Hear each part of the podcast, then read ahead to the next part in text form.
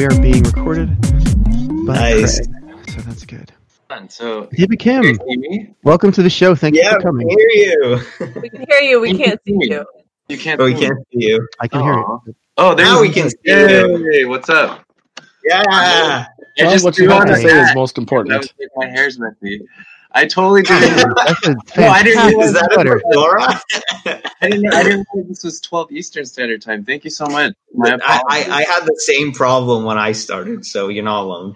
Yeah. Okay, got it. Good. No, uh, we're sorry. You know, we, we really fly by the seat of our collective pants here. But thank you for coming on. Uh, it's really nice Yeah. have you.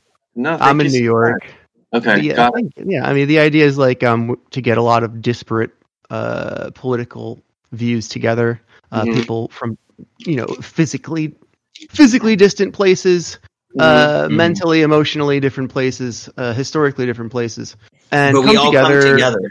Uh, Yeah. through UBI, which is sort of the perfect policy for this moment in history, I think. Uh, and I think you know you you're a supporter certainly. So we're very glad to have you. We're all UBI advocates, eager to learn from you, to know you better, and to have a discussion about UBI electoral politics and poverty Yeah. with you. So thank Yeah. you so much for coming on the show. It's going to be Thank an informal discussion. I'm not sure if anyone else uh, might have their camera on, but you know, thank you for appearing on camera and uh, and everything. We know you you thought you thought this was later, so uh, thanks for getting dressed for us. You know, Yes. Appreciate if you weren't, I I, just threw on whatever I saw that was closest to me, so here you have it. no, it looks great. I love it. I, I absolutely love it. Uh, my my I, name is I Shale. care. I'm the producer I- I and care. organizer of the show. That's Ariel awesome. there, and yeah, Ariel and Faye, guys, Ariel, introduce yourself. met before in person. Love him. Yes. Yeah. Oh, thank you. Yeah, very, very nice, charismatic, brilliant, intelligent guy. Um, cool. And then, and then, who am I talking to over here? Or you don't know what I who who is here? Um, Oh, you Ariel, pointed Ariel, at no, yeah, upper left, upper left, Ariel. Or her. blue shirt, the other blue shirt. yes. That's, What was your name? Faye. Faye. Okay, got it. Hey, Faye. Cool. Oh, Awesome. Yay. you're working with Hannah. Hannah Yeah. is doing so much work for you. It's beautiful. Yes, we're so lucky to have her. She's she's like yeah, she has uh, many hats. She's also she's a chief strategist in addition to being a fundraising director. Uh, but now she's getting more support as well. So we have we have another awesome person. Her name is Tristine Yin. She actually used to work on Marianne Williamson's staff, and um, she's now heading up. Uh, she's a separate fundraising coordinator now. So we're really trying to focus on that because just for campaigns, like for the primary cycle, what we did was even though we entered the game late, our website was launched the first week of October. Um, we like, so everything was late, but yet we just focused on fundraising because every single tutorial or conference or teleconference or whatever I went to would say fundraising, fundraising, fundraising, and then do get out the vote the last two or three months. And so I was like, all right, since I'm a first time candidate, I, I don't want to reinvent the wheel or anything. I'll just do what they say. And so that's what we did. And I think for for being a first time candidate and team, I think it was the way to do it like that. Because otherwise we probably would, wouldn't have started started with anything. And I think that's what helped us get a little further than um, kind of other candidates might have been. Because we actually like there was not a day like guys where I Oh my gosh. I was working 12 hours a day and like on the way to work from 7 a.m. to 9, like 7 a.m. to 8 a.m., 8.30 a.m. I would call in my car on the way to work because it takes me an hour and a half to drive to Culver City. So then for an hour and a half, I'm on calls with friends or supporters or people I've met in my life who live on the East Coast. So then I'm calling them. And then during lunchtime, like my hour, I go into my office or my car and then I'm straight calling for an hour straight doing fundraising calls. And then on the way home from 6.30 to 8.30 i'm doing also fundraising calls. And so i think that's what we're also for this cycle we're getting back into the mentality of. And so but this cycle we're really kind of expanding our network and reach and we need to really perfect our messaging. And so i've had like um, yesterday morning and the morning before our new fundraising coordinator Tristine she would jump on these calls with me so we're doing cold calls now uh, last primary cycle, I had gone through my personal contacts. So for fundraising, there's candidate call time, which is the candidate making personal calls for fundraising. And then there's the other type of phone banking where it could be checking in on constituents, seeing what kind of COVID 19 relief they need, or it could be maybe low dollar don't uh, low dollar push efforts kind of phone banking. So that's done by the volunteers. But for your high dollar donors they want to talk to the candidate. And so candidates are encouraged to do call time at least three to four hours a day. And so right now we're we're doing that. But then since we're now in a general cycle campaign race we really need to shape up our message and perfect that more. And so we actually started doing our candidate call time phone calling phone banking after we got andrew yang's endorsement so, so with that being said, now it's like, hey, my name is David, and I was recently endorsed by Andrew. I just want to talk to you, and it's just having a conversation more than like doing an ask for money. Um, because I mean, if it gets to that, that's where it gets to that. But I think right now it's just kind of connecting with people who have demonstrated active support for campaigns like ours in the past, and so kind of connecting with them. So, but yeah, that so that would be my my normal morning right now. Um, but then I was like, oh crap, I have to go on Yang Gang round, roundtable with them right now. But I can do calls later too. Um, and then we're also we're doing a lot of upgrades right now. We're like we're transferring to our new website, and so I need to finish some copy for that, send it to our copy team. Um, but no, I'm so glad to be here. So how often are you guys on? Um, just on on are you always on video?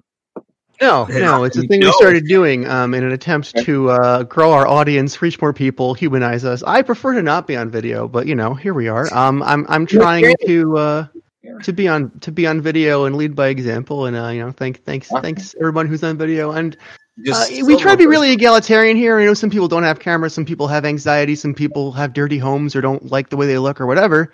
So um, you know, and we keep it like camera optional, so as to not exclude anybody. Um, yeah, right. So it's a little bit of a mix, and we're we're just proceeding. We're trying to figure out how this works for us and our audience, and uh, it's a new thing we're trying. Mm-hmm. We're still kind of like in the startup phase, so we're kind of seeing. Yeah, we just started this in, uh, in fe- at the very end of February. Oh, whoa, that's very recent. I love this though because like later on in the general cycle, when it's like, I don't know, August, September, October, you guys can have me back on, and I'll be like, "Oh, oh yeah, remember back sure. in May?" on anytime. We basically yeah. the idea is, you know, we do four shows a weekend, and in addition to being, you know, a podcast and a show, it's it's kind of a hub for people in the Yang Gang or just UBI advocates, even outside of the Yang Gang, to know each other, to connect with each other, to reach each other. So um, that's one of the reasons I have it on Discord instead of Zoom.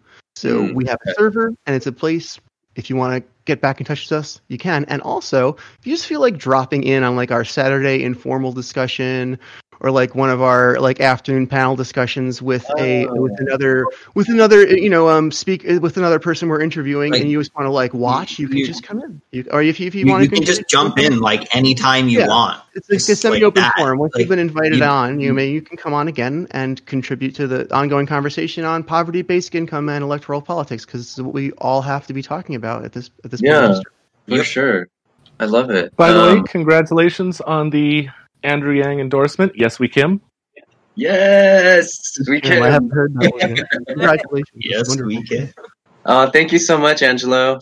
Yes, yes, yes. Thank you. Um, oh, Angelo. Oh, yes, he is uh, also an amazing addition to our team. Um, where yeah, we've just been having so many great people just join with their own expertise, like with with press kits or like doing that if that's their expertise, or with merch and and so we've been really blessed. Um, obviously, the Andrew Yang endorsement um, has been a big thing for us because it, I think one of the the things that for us, wh- why is that important to us? I think for us, it it actually gives us not that our campaign wasn't legitimate, but I think I mean, usually like for pundits or the media, there needs to be that uh, to it, and so it there it puts us on the national radar, and it really kind of localizes while also nationalizing our own local issues that we have here in Los Angeles, which is homelessness, which is corrupt politician and developer relationships. We have FBI raids on two city council members, like so it's it, that's that's only the beginning and the cusp of it all, like um, and so I think for us that that's a huge thing because given that not that LA is a more important city than any because everybody is every city is equal too. But then, given the stature and size of LA, you would think that things would be more orderly here and things would be more evenly distributed. But it's not the case. Yeah, and so, Yeah, go ahead. Ariel. You live in LA, and then everybody thinks like, "Oh, you must know this celebrity." Like, no, no, no. Hollywood does not look like the Hollywood that you're thinking of. Those are the Hollywood Hills. Like our Hollywood, like you see all sorts of crazy, ridiculous things. I, I just want to get that out there. But go ahead, David. Yeah. No, it's just so oh, it's it's so it's so really sad because I think like even if you were to get off from like let's say I was just I was just doing this trying to imagine myself as a first time visitor flying into LA like even just getting off of the LAX airport and then going to go see your favorite or go go eat at the favorite foodie place that you've heard of and you wrote on your bucket list or going to some touristy place or restaurant in Hollywood like you're gonna see so many unhoused brothers and sisters on the streets. No, and you can't help but to think while driving, it's like, what the fuck? Like, why? What's going on? Like, Portland's the same way though. Portland, like I hadn't been here in a few months, and uh, the homeless camps like tripled, quadrupled in size, and they're right off the roads now, so you can see these camps, right? And you got like uh, ten. Uh, different tents with tarps connecting them and there's like a whole community popping up on the side of the Yeah. roads and and and the thing I think that we have to realize, or kind of have others to realize, is like it's not their fault. Like, um, I think with that many communities of our people in that situation, there's something systemically wrong at issue, and that's and that's obviously all the issues that some of you guys are really passionate about as well as I am about. And if we don't have those issues being discussed and passed, then this is just going to increase and we're just going to have more people and and I, I think it's this breaking this mentality of like it's not their fault there's actually a bigger systemic thing going on that we really need to fix as a people ourselves. And and so that i mean that's that's the only kind of reason why i threw my hat in the race And like even, yeah I think we're all if- saying that in our different ways. you know? a, Yeah. a, a Repu- even if you're a Republican or a conservative, I'm sure, like David, you said you have conservative parents. Are they happy when they see all these unhoused people in these tents? I'm pretty sure they're not. I'm pretty sure that, like, you know, it, it's just a human thing that you you, you don't you don't want to see this around you. You don't want to be like walking through it. It's it's like it's like you you want to say like, why is this even happening? No matter if you're a liberal or conservative or independent libertarian, you know. Like I'm just saying, you know.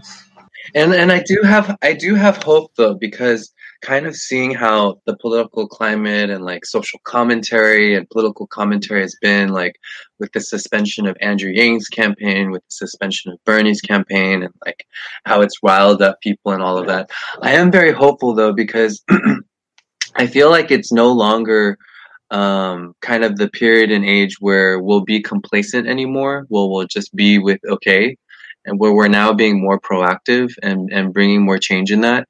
And so um, I'm very hopeful that that that's where we're moving towards in that direction, and that's why we have like people like you doing like this is amazing. Like I. I would never have thought like I don't know this is a cool thing to do and it's actually really cool but then I think it's breaking the mentality of like politics is for people's in their I don't I don't know whatever your whatever your mentality. Yeah. them is but yeah, changing that mentality uh, of Yeah. who politics is for is is certainly part of why we do this. You know, thank you for for So, like, noticing. I'm glad you get it. Yeah. any Yeah. anyone who pays taxes, it should be going towards like what you want and your voice. And if it's not, then why aren't you questioning it? Like Yeah. every time you see like sales tax, income tax, property tax. Well, if that money is coming out of my pocket, why isn't it going to things that I actually want?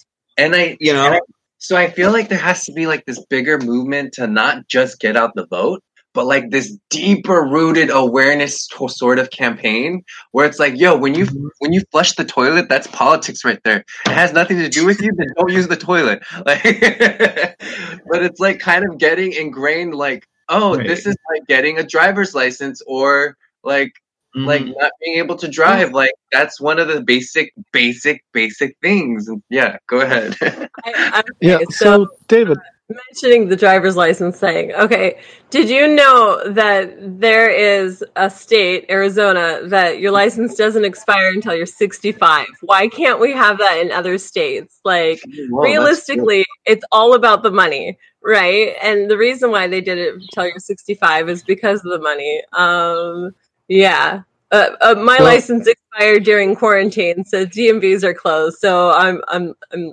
That's why I'm passionate about that. Well, there need to be some update procedures in place um, in regards to that. But I mean, I, I get your point though. That's a very good. That's a very valid point though.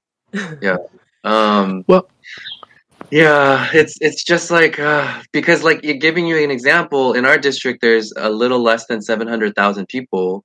Um, 310, 2,000, 302,000 are uh, registered voters. Um, about 100,000 of them vote. So 100 out of 700,000 end up choosing who their representative is.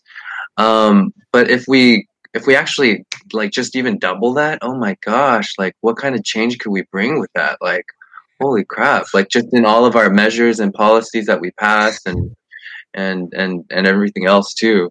Um, but it's just kind of sparking that, and I think that's that's the next thing, and I and I believe that we're getting there. So so I'm still hopeful about it. generation hasn't known how to do a lot of this stuff either. It wasn't until recently I think that younger people like woke up. They're like, "Wait, this isn't working, guys. How do I politic?" Like it was like a whole new thing. Yeah, no, Right. you're right. Um, it was. I remember because I had followed um, Marianne for like ten years because I read her books. But um, she, when she had first came out, um, in terms of the presidential race, she was getting a lot of slack from like the the inspirational life coach, uh, spiritual church uh, community about, oh, why are you going into politics? But for her, she was like, what are you talking about? Spirituality is politics. Politics is spirituality. You're helping the psyche, It's like conscious. Mental well-being consciousness of the people. Exactly you pinpointed it ariel. Like you are actually in that direct service and action. There's nothing more direct actionable about Right. that. And, and, and so it's like what are you talking about? This is the application part of what you absorb in those workshops or weekend seminars or books or whatever like this is the time where you apply that. Um and so and so that's and that's what i loved about marianne because she's kept on with um I think it's Angel Food, Project Angel Food on uh, Wheels, where she's provided to the LGBT queer community back in the when the AIDS um, epidemic was going um, when it was when it was very severe back here locally in LA. She started with that, and she's all action, action, action shows forth for it, and like that's what we need in the government. And I know Ariel has a lot to say about that, but that's what we need, like action from our representatives. We don't need somebody just to be there and just to vote in, Right. in the majority direction of their party Right. and just be another another tally. We don't need another tally mark for LA. We need Oh. another person like that's No. actually voicing their opinion. Right, right. And I think you hit on it. If if a politician is saying something or if an elected representative, like I need to see a plan of action. I need to see like, okay, you said it, like how are you going to implement it? If you don't show that to me, then what's the point? And and the funny thing is, is like when when Obama was running and he said like change and yes we can and all that stuff. Okay, like but like how? And then it's like, oh, we'll figure that out later. Like no, and and and then it's like, and then when Trump ran. I mean, I forgive me, but like I, I thought, like, oh, he's gonna bring like all these, you know, good paying jobs to like our people. And then when he finally got in, I'm like, well, I mean, I didn't really feel like the good jobs that I was talking about were like I don't know about LA's manufacturing center, but I really didn't feel like my economic situation changed. I just feel like everybody gets so wrapped up in the rhetoric, but then when it comes to like implementable plans, it's like we don't see anything. Nobody ever says anything. Yeah. I think Yeah. that's what was so revolutionary about Yang at a lot of levels. He had actual actionable plans for a hundred policies that that was that was really flabbergasting, especially compared to the rest of the fields where it was vague word salads of These ideas. platitudes. but that's Yeah, I, taught. I said to- with uh, Go ahead. Yeah, I said with Andrew Yang that um, you know he was over prepared for the world's longest job interview. Um, also, on a side note, Faye, uh, I live in Arizona, and um, I'm Arizona. Consider yourself lucky that your guys' his licenses do expire because uh, some of our drivers should not be on the road. well, it said after 65, you got to get a check every like something ti amount of time. I don't know, but okay, So fair. that's a, that's a good, that's a reason for an update. Um, I mean, Wisconsin's my one of the states oh. that's solving the DMV closing problem by just passing people without tests right now. So oh wow. So Uh, kind of like Arizona. are you serious? Oh, are you serious? wow. I wasn't dead aware. ass, dead ass. What? They they just have to they they don't have to do a practical car test for the young drivers right now. They're just getting licenses. Well, your Wow. your practical car test is pull out of the parking lot, go around the block, park. That's it for Arizona, and you uh, have your license until you're 65. Wow. I'll, I'll just need to know what. So it's literally just driving around the parking lot once. Yeah, well, driving around the block, you pull out of the parking lot and just drive around the block, and then Okay. come back and park. So wow. everyone should get their license in Arizona. So, so the reason it's such a big deal for me is I've been fully nomadic for over a year. I sometimes settle down into people's homes for you know a week or two. Oh, Uh, got it, got But okay. but being nomadic, it's really hard to. You don't have an address, right? And so like it's the same problem. Homeless, uh, just nomadic is a less uh, derogatory term. Uh, so uh, and it's more exciting, right? Um, but anyway, it's like if I have I'm writing. I'm writing that down right now. Your your your concern or your issue that you have. But yes, continue. Oh, awesome. um, but yeah, because I'm fully nomadic though, uh, and my license expired, I don't have a mailbox to even get a, a, a like thing sent to. I'm just going to use my mom's here. Um, but, uh, like, I have purposely fallen through the cracks so I could help us figure out how to fix our country um, in, in a lot of capacities. But I've also been investigating what it's like to be in homeless shelters. I I used to be a professional cuddler, so I had pillow talk with the nation as I traveled. So like I, I really got to dive deep into um, investigative journalism in some capacity to figure out how to uh, fix things. But then I'm like, okay, I just need a platform where I can talk to people who are into politics who can actually make actionable changes happen. So uh, to be able to talk to you, uh, someone who's trying to make change, you know, uh, it, it helps a lot. Yes, yes. No, this is really great, and I, I'm I, again another reason why I love this kind of stuff. This is awesome. Um, uh, they say I think um I think it's up under people up until people that are um age 45 or 50. The majority is all kind of like the progressive majority in that sense, and so I think I'm very hopeful that I mean it's kind of I'm not I'm not hoping for anybody to pass or anything, but in a few years we'll get there where we all where we are replacing every single seat of Congress and Senate eventually.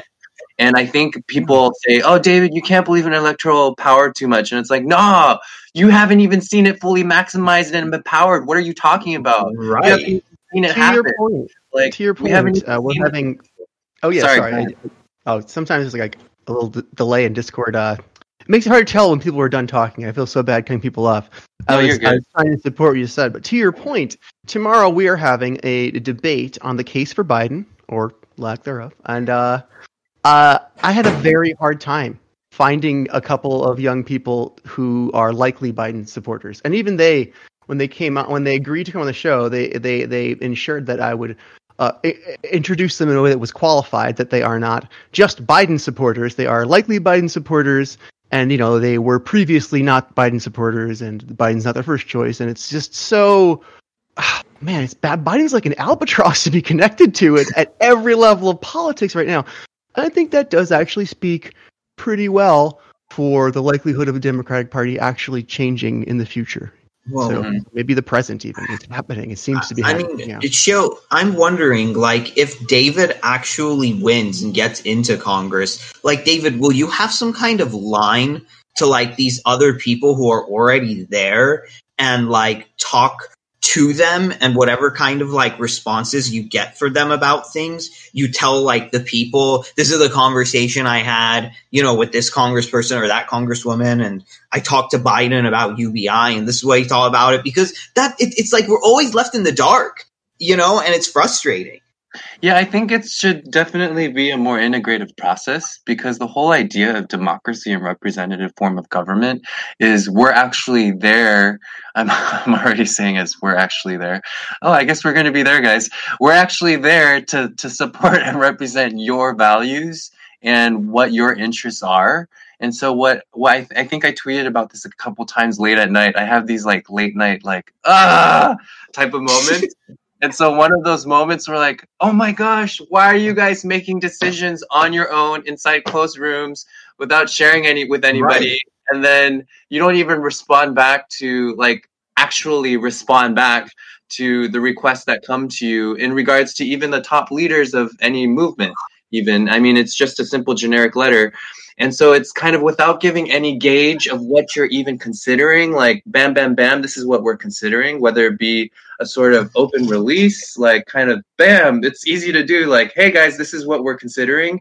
Like even that's super helpful. But I think the whole idea of a representative form of government is you actually go talk with your people and say, hey, this is what we're talking about right now. Like, what are your guys' thoughts? Okay, got mm-hmm. it. Good. All right. Hey guys, so I talked with my district and group, and like, this is what we're thinking. Let's vote and like that's the form of government really but i think it's more oh hey guys what do you think's good good for your oh i think this is good for my people without even knowing what's good for them. And then they go back and hey guys we're helping you. And they're like but this doesn't help them. How i mean it helps me a little bit but how about okay this one doesn't help me. Like like there's the confusion. It's like dude it's not something so hard to really fix.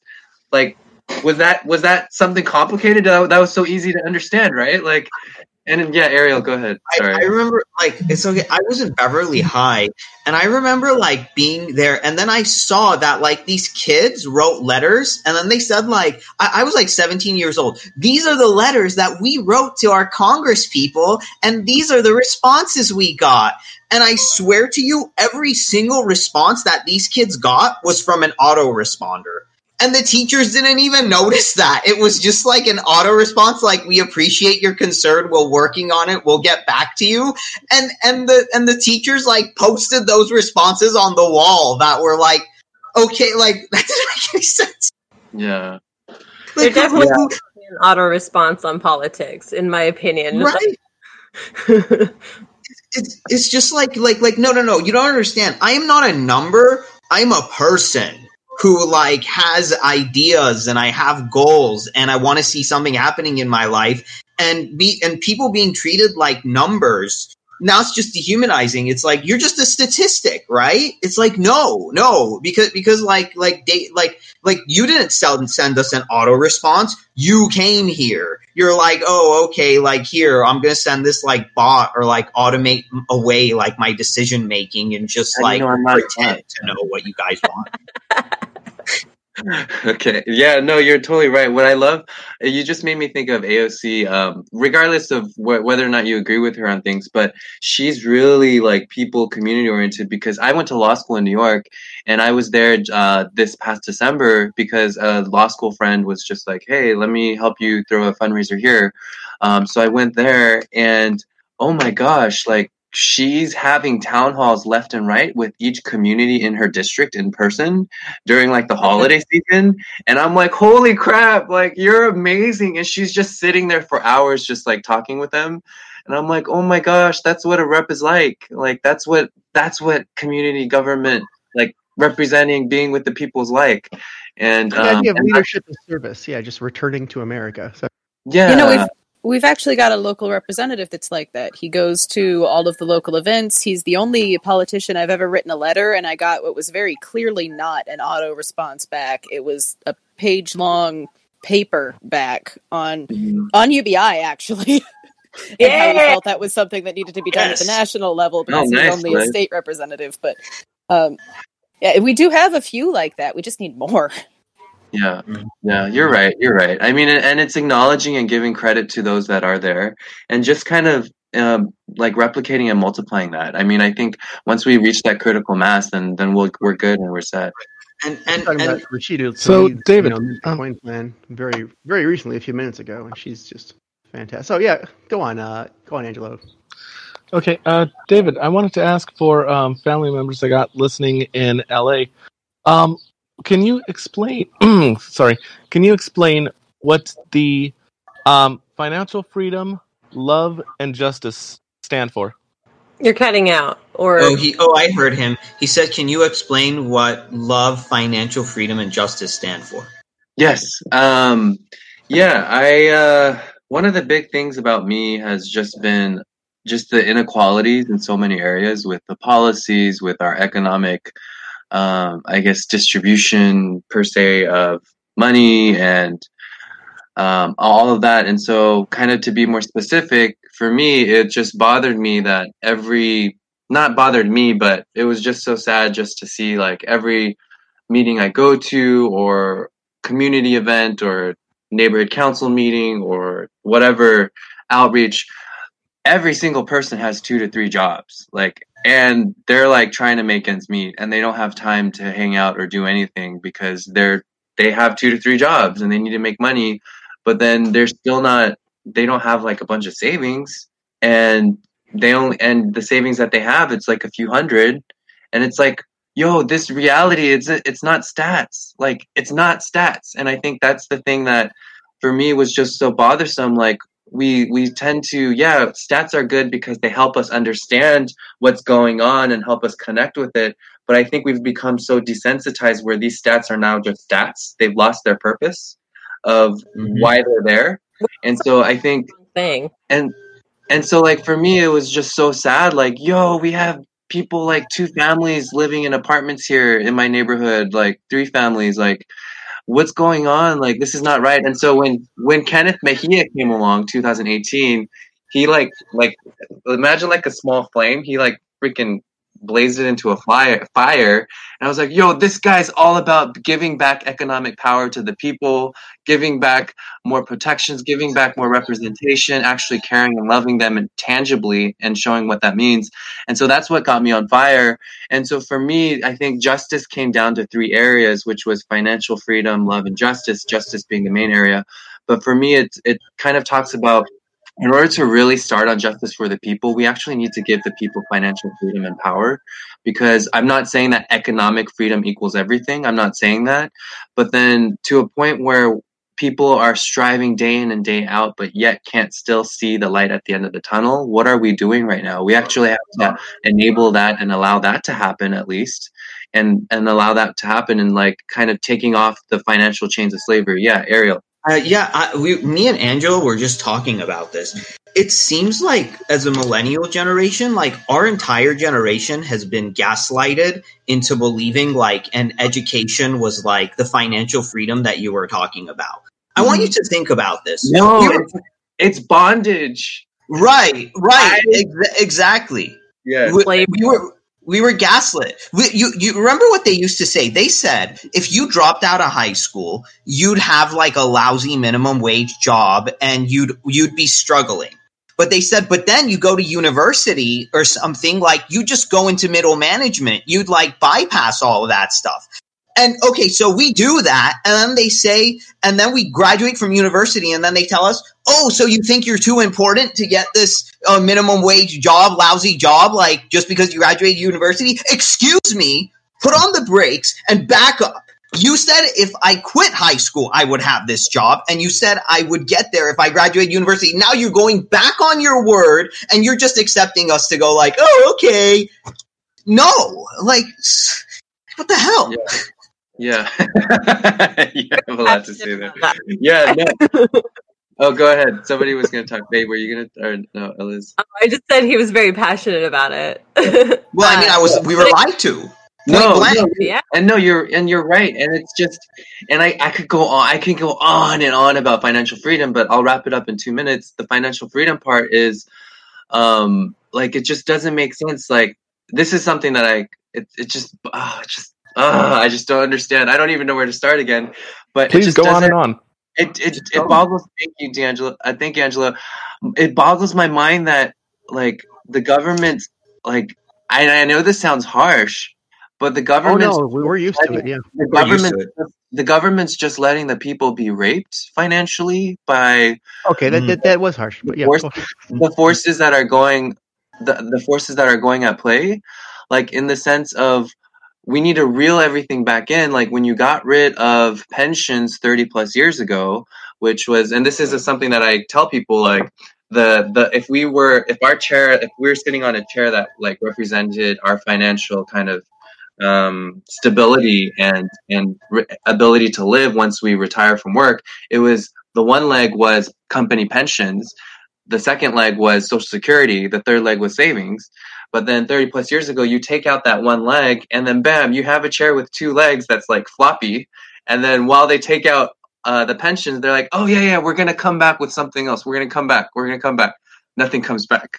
So now you have a t- now you have a two leg chair that the people have to sit on.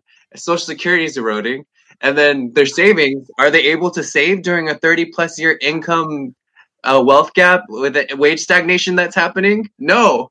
So then the savings, like the, it's like this chair with two legs. The savings leg is like getting like eroded, and then the other social security. So now it's like there's no legs on the chair, and the people are like this, and then everybody's like, "Yay, we're making change! We're making So, change." so why, why are Congress people not getting their salaries revoked? I don't get it. It's a conservative value that you get paid when you do your job and you get paid more when you do your job well. They are not doing their jobs. Why are they getting paid? Like I, I, I well, mean, they're they're I'm like just- beyond the threshold where failure is possible in this country. Right, Like, exactly. If you have It's- it's- enough money and enough status, Look, you have this sort of uh, unspoken insurance that if you don't do it correctly, it's fine. You'll just You- you'll get the money somewhere else. they are our servants. So they're kind of like, if you think about it, they are the employees of the people. And Yeah, no, I they mean have very much been- so. Literally, yes. they have been really bad employees of this of this you know we are the gov- the people are the government so they're supposed to be our employees and we're like their employers so why aren't they fired i, I just Well, said it yeah, because said it. we're not paying enough leadership is, attention yeah. to fire them.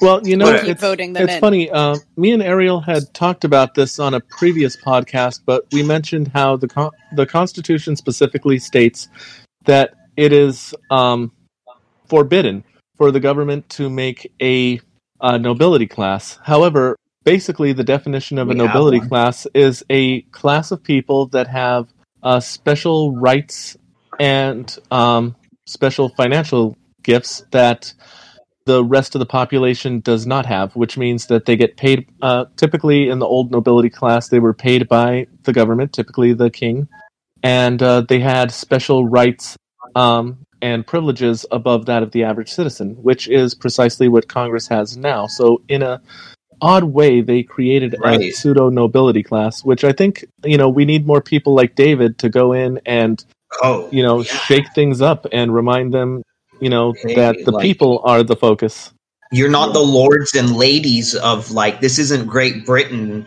you know yeah But what what's so cool to see is the fact, and I think, I mean, maybe we were there also two years ago, um, but then having this election be a presidential cycle probably increases uh, the, the the spread of that. But when you go on Twitter or when you go online, it's like just seeing a wave of down ballot candidates, whether they be exclusively a blue hat or exclusively a red rose or both or whatever. Like regardless, you have a mass you have a lot of people running across the country and it's like yes this is what's happening. We need more people that wouldn't run for office run for office and this is how we bring more change.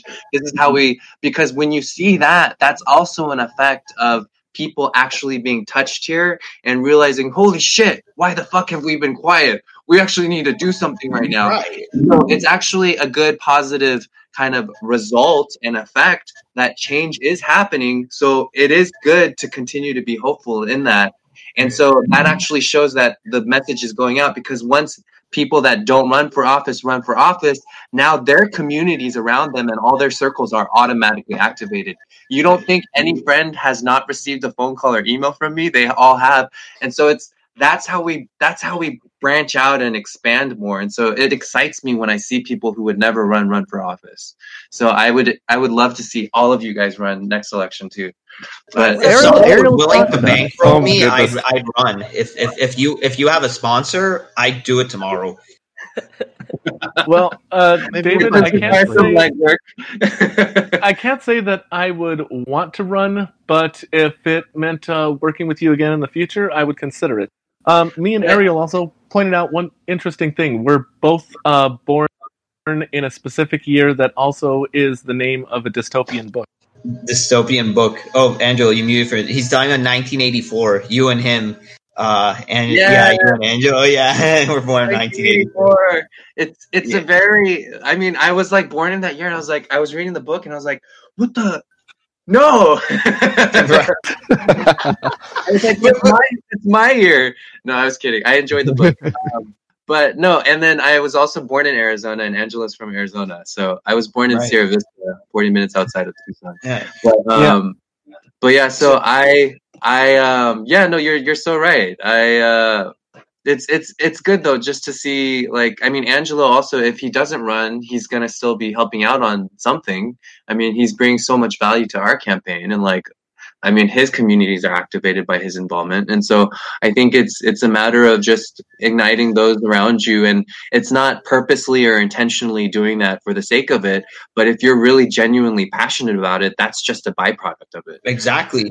Uh, I, I have a great idea for you, David. Like, go go after like Republicans and conservatives too on these ideas of like our elective representatives are not doing their job, so why are they getting paid? Like, would you would, aren't you responsible with your own money? You would rather it go to some like politician who like hardly you know helps your communities or helps you people, or would you rather it just go directly into your pockets? So so and and then get together with uh, what what was his name? Dan Larson who's running on UBI as a Republican in Montana. So just say like like no no no it, it, it, it this transcends all this partisan stuff. We we we want to count on ourselves more a little bit with this UBI to do even better for our communities because we've seen what these you know elected representatives are doing and they're just enriching themselves you know So Ariel, let it me can um, let me pull you on something regarding to that, and uh, maybe we can get David Kim's opinion on it. Why don't,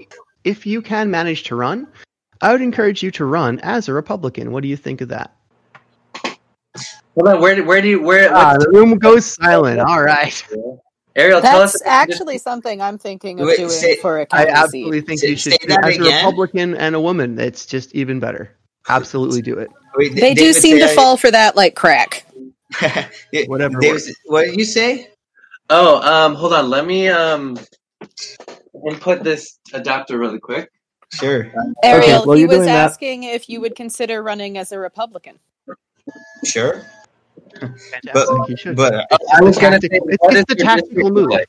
I think nonpartisanship is the only way to make real progress in a case where we have a bipartisan corporate capture government. So we need nonpartisanship to overcome it. Well, you guys already know that I'm uh, working on a plan to testify before Congress, right? And we've uh, specifically asked for the panel to contain uh, people that are Democrats, Republicans, and uh, we also want people that are independents. So we completely de- depoliticize this, saying that you know we are the constituents of these parties, so to speak, and we all agree that this needs to be done. It's not a Republican issue. It's not a Democrat issue. You have um, people in both, and the independent voters that everyone's trying to get, they're here too. So, Like- how might someone listening be able to get involved in that, Angela?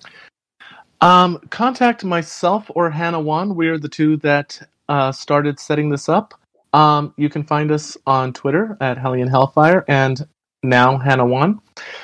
Um, and just contact us. Let us know that you are interested in becoming a speaker and representing uh, your community to the federal government, and you know, get make your voice heard out there. Um, we are still taking uh, speakers.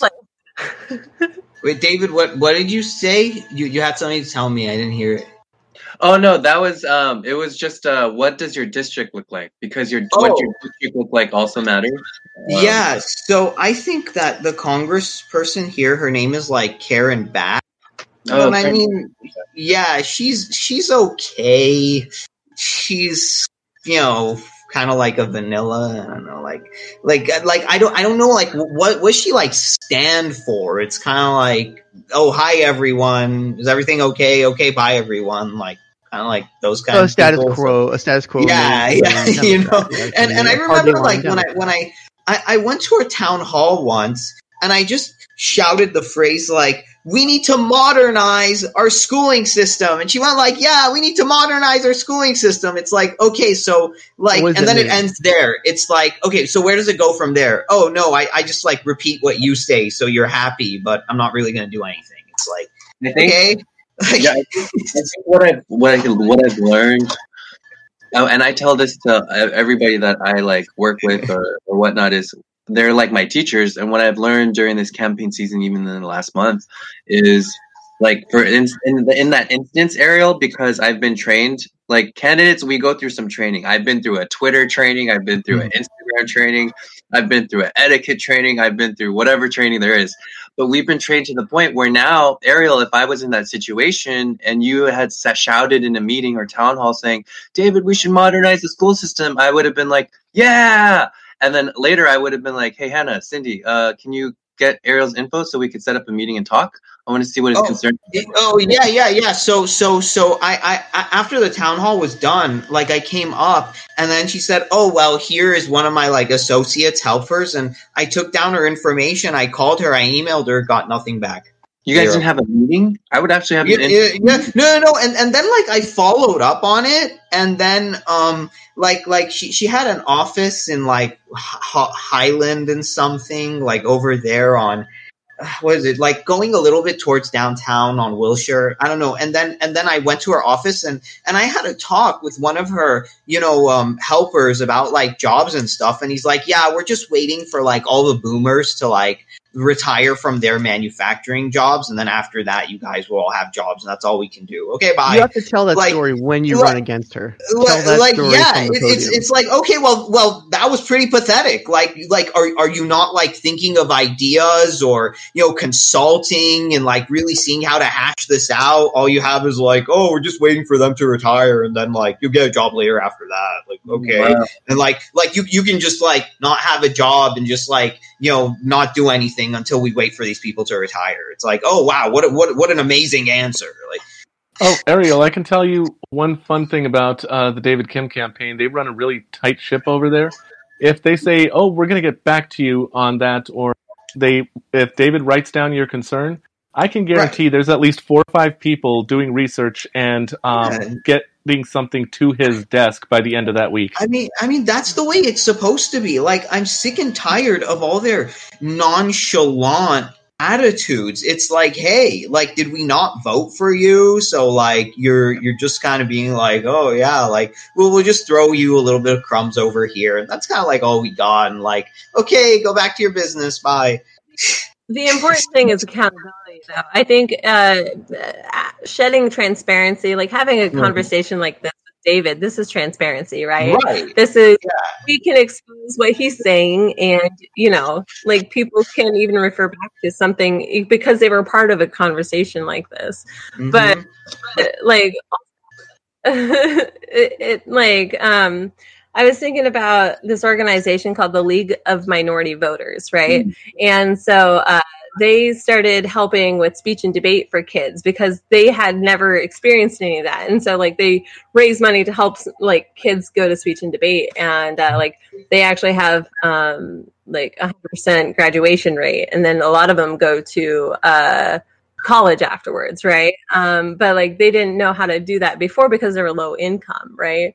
Um, but we need more organizations to even teach how to be in politics because I mean I didn't politics until uh, Andrew Yang came along.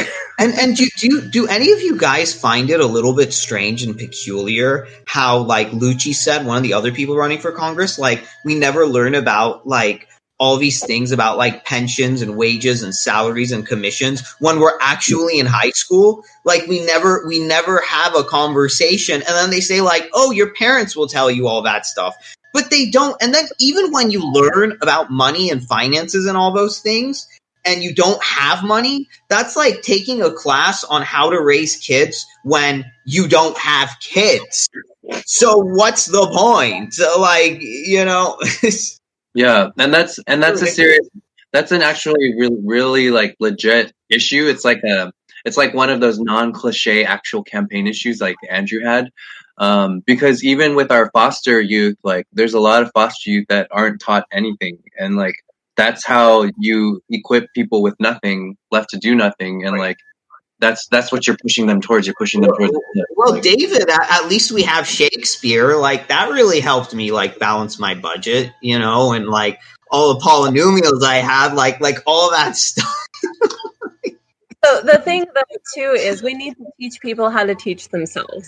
Uh, we don't teach critical thinking like we need to, No. and that's part of the problem. Like I had to teach myself how to teach myself so I could teach other people how to teach themselves. Okay, it's a big long process. And, and right. Yeah, and, and David, I don't know if you're a gamer or you have any gamers in your life, but one of the biggest lessons I learned from video games is like how to approach something from a different angle. Like if you make a mistake, you learn from it and then you go like another way. But you see when when you're financially limited, the mistake is like a life and death decision. So it doesn't allow you to grow. But then when you know, like, oh, I can make the mistake with this money and I'm not going to starve, maybe I'll take a risk here and there. You know? Yeah. Yeah. This is uh this is all very important stuff that needs to be talked about and addressed and um education's a whole different area in and of itself. Um I mean going back to like the whole servitude like you you don't let an 18 year old sign like a home mortgage like but then with student loans it's like all right they're just like They, they have to ask to go to the bathroom when they're 17 and take on thousands of dollars when they're 18. How does that make any sense? yeah so While Um, not having really been taught how loans or money work to begin exactly with. To yeah. begin with. So so they a big part of they yeah. capitalize on our ignorance. You do understand that, right? yeah that's definitely a very great point on that one um what liz said yeah um but thanks for talking about these issues every week guys like that's that's the way to do it Well, thank you Oh, for for coming sure. on. Uh, you know, we do it Yeah. Friday through Sunday, four shows a week. Uh, you're welcome to drop in anytime, and uh, if we can help you out with anything, just come in. If you need if you need help from you know the two dozen or so UBI advocates on this server, we're at your Mhm. service. So, Yeah, we're right here. one so this is the this is the round tables channel Yes. it Yeah, is. Yang Gang Yes, the Yang Gang Roundtable. You can contact Yeah. any of us here again anytime. Right. got it cool And- and so is this being is this is this being live streamed somewhere else or is it just live This is live streamed to Twitch, and Live it will be turned Twitch. into a podcast that will be released on Anchor, Mhm. Spotify, and Yeah. it will also be on YouTube eventually. Got yes. I mean, it's not, it'll be on YouTube in like a you know five or six days, not like months eventually. you all right let's do, let's do a And- yeah no go- go ahead ariel and What do you- and then like take this what we said here and take it to the local like LA news stations if that's possible you know and and if they ignore it well that tells us a lot about them that tells us you know I'm saying Well, that would mean be uh, my job, Ariel. So um, Okay. I'll see what I can do. do that Angelo right Let, Uh-huh. let's let's get the ball rolling let's hell yeah Um, let's do a quick round robin. If you were running for office right now in your district, where you're at, in your home right now, what is your first campaign issue? Two sentences, two or three sentences. It seems like a softball here, but go on. Okay, so I'll start here. Uh, in my area, it would be uh, cleaner water. Cleaner water. Okay. Uh, I'll go next. I know it's not really any order, but um, I think every town should have access to Wi-Fi because Wi-Fi is now the uh, it. We need it, right? To it's inevitable that we need it for something, and uh, like I'm just in my mom's hometown, and there's no reception for anything out here, and so it's disconnecting so many people, uh, and or like you know you got to pay up. So I think I would want more Wi-Fi towers. It's going to be really cliche for this group, but a UBI. Um, Yeah, I, I I live in the middle of rural Wisconsin. It's the Midwest. Yang was speaking it with that with that issue. Where there the towns are dying. We need it. Yeah, I can think of a few other things to do uh, with second order priority that are uniquely local, but uh, you know, so I have to give the same uninteresting answer that is on message. Uh, I would just provide a local UBI, and I would see how much we we can give to people and how much people need based on the cost of living, and figure out what we can manage at, at the local level. You know, because it's there's nothing that would help more. Mm. I'll give a unique one here. Uh, creativity based uh, education, especially in like areas of science and technology, like I don't know, 3D printing, uh, uh, what design, like um, um, acting stuff, so people can like express the more of like like creative, imaginative parts of themselves instead of just Oh my gosh, work, you right? just You you nailed you know that's so important. You nailed it right there. Because then when you don't do that, you have so many struggling artists paying an arm and a leg for these classes that are private courses in whatever area that you live in. And even in LA, I see actors paying thousands and thousands of dollars for the acting courses. That's like, what the heck? Like that's crazy. Like I mean, yeah, it's great for those acting teachers and whatnot. I mean, that's sort of the cycle and system where if you act and you're no longer relevant, then you go teach. But um, but still, there's a way to do that without having so many people go bankrupt, where their lives are all messed up, and then they go back home to their hometowns with their dreams destroyed. And it's like, are we even helping people achieve their dreams in that sense? Like, do you realize how many people like even in the and I only say it because I used to work in the music industry and I had I used to look at I used to be into all of that. And so I'm very familiar like there's so many people even in the freelance industry here just struggling and struggling. And it's like if you give them a UBI like they're able to actually do stuff like without having to struggle so much. And like that's how you make the American dream happen. Like if you're really trying to talk about the American dream like it's not just like lip service all the time, but like how does that tangibly look like? Like And But- yeah. Skillshare and teaching each other. Like the guy who's on just the other day, he's from Karma Credit. He created this um, essentially Skillshare barter trade thing where you know you reward nice deeds, and uh, it's cryptocurrency though, Mhm. and you can exchange it for stuff. But it's just like I did a really nice thing. Oh, thank you. Here you go. And it's like you don't have to have actual currency. And it could be a way to like migrate away from money. you know the, the, the, the excuse of like the school administrators and the universities are like no no no but like that creativity stuff is not practical but then like first of all like there are a lot of creatives making like tons of money and there are a lot of people who all like and but all the, the testing and all the SATs and all the ACTs never helped me make any money. So guess what? No, your testing isn't practical. Some of your classes are not practical, and all that creative stuff is more practical than you thought it was. So you're already wrong. I don't think I don't know how anybody would have survived without the arts during this quarantine right now. Like Right. Yeah, yeah. like, and, and, any like, I'm- content. I'm not. I'm not filling in bubbles on a scantron during this quarantine. yeah. You know. Yeah, I've actually, um, you know, just to de-stress the other day because I was under the weather, I actually picked up my guitar for the first time since I left the stage, and I can, yeah, and I can awesome. honestly say, um, David, I kind of wish I knew you when I first started my um, business, or even when uh, my band was actually uh, out there touring, because the thing is, no one teaches you some of the most basic things that you need when you're um, Yes. starting a music career, which is you know how Okay. how to market yourself, how to get out there, Yes. how to connect with your fans.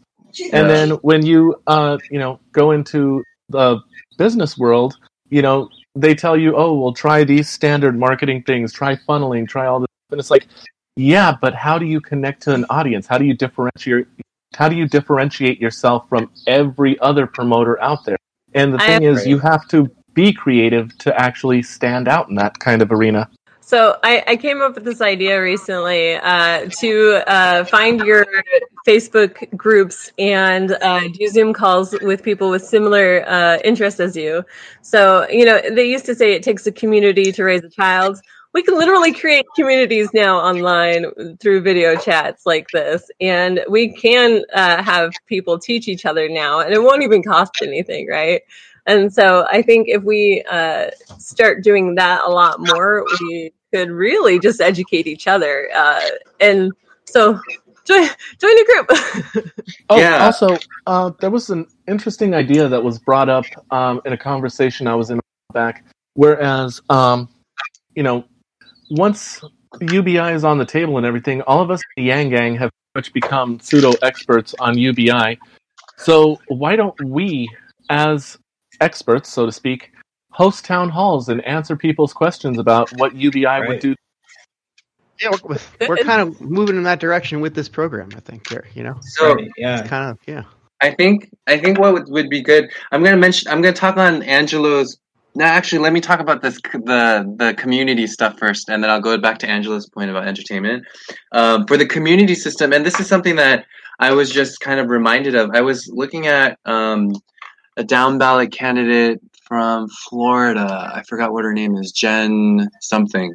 But I was looking at her Twitter, and she reminded me of a system that had started back in during the Obama campaign, where it was a house party system where you have a group of and it depends on the size of your apartment or condo or house, but you invite anywhere from three people to 20 people to your house.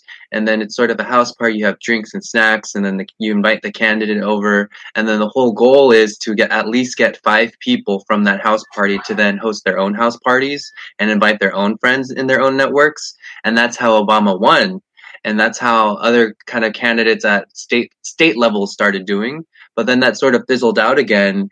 And I think it it fizzled out. I don't know what it was, but it fizzled out regardless. So it fizzled out. But then I think now it's sort of coming back in the sense of, hey, now that we have quarantine, like we can't actually meet.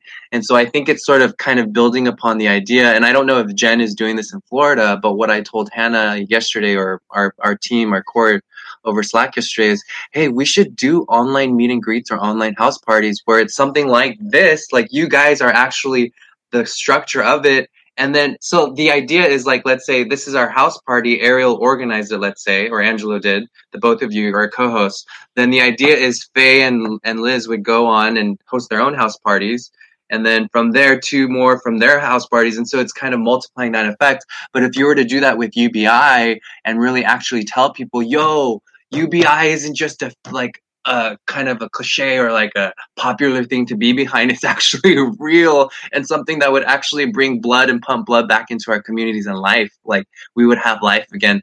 Not saying that that equates everything. I'm just saying like financial power does mean a lot. And so the sus- the uh, sustenance of that. And so kind of having that as a model and like and and finding creative ways to do that. It doesn't have to be labeled ubi but just organizing different meet and greets and house parties and issues so that when you're talking about important issues then you talk about basic income like what can basic income do for us? And like how transformative can that be for your community right now where liz is living or for for whoever? Like and that's a great idea to build upon Yeah, look, look at it this way. We're already giving like a bloated UBI to our Congress people who are hardly helping us. So, you know, Well, and I, I think a good audience for that is emerging right now. I don't I don't know um, how any if, if anybody else has experienced this with a bunch of your friends that you tried to yang during the election cycle, and now that quarantine is hit, all of a sudden they're coming back to you with your old arguments, like, "Yeah, no, you were right. Sorry, supporting this guy No, now." the best. Um, Yeah. it's it's we like the we had someone in our D and D party who I'd been I was barred from talking politics at the game because I was having such a time trying to convince this guy. And just last week he was sharing Yang articles to me because he'd finally come around on the idea that a UBI would really fucking help him right now. Yeah.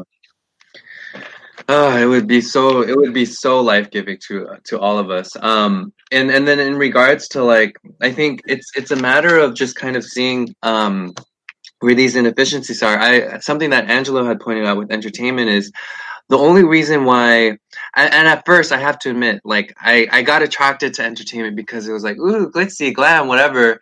But then as I got into it though, I was like, holy crap, there are masses of people being raped. Not not sorry, I'm not I'm not gonna use that word, I apologize.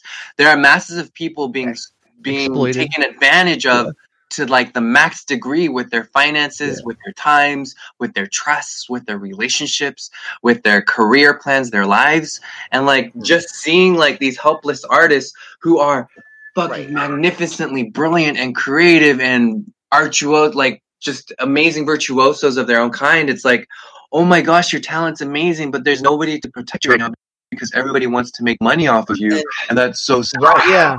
And Yeah, David, I, I didn't mean to censor you before. I, it's it's I don't mind using the word. I was surprised is all. Um, but yeah, Oh no, no, I, I, I out of my own personal, it didn't fit with my own moral compass here too.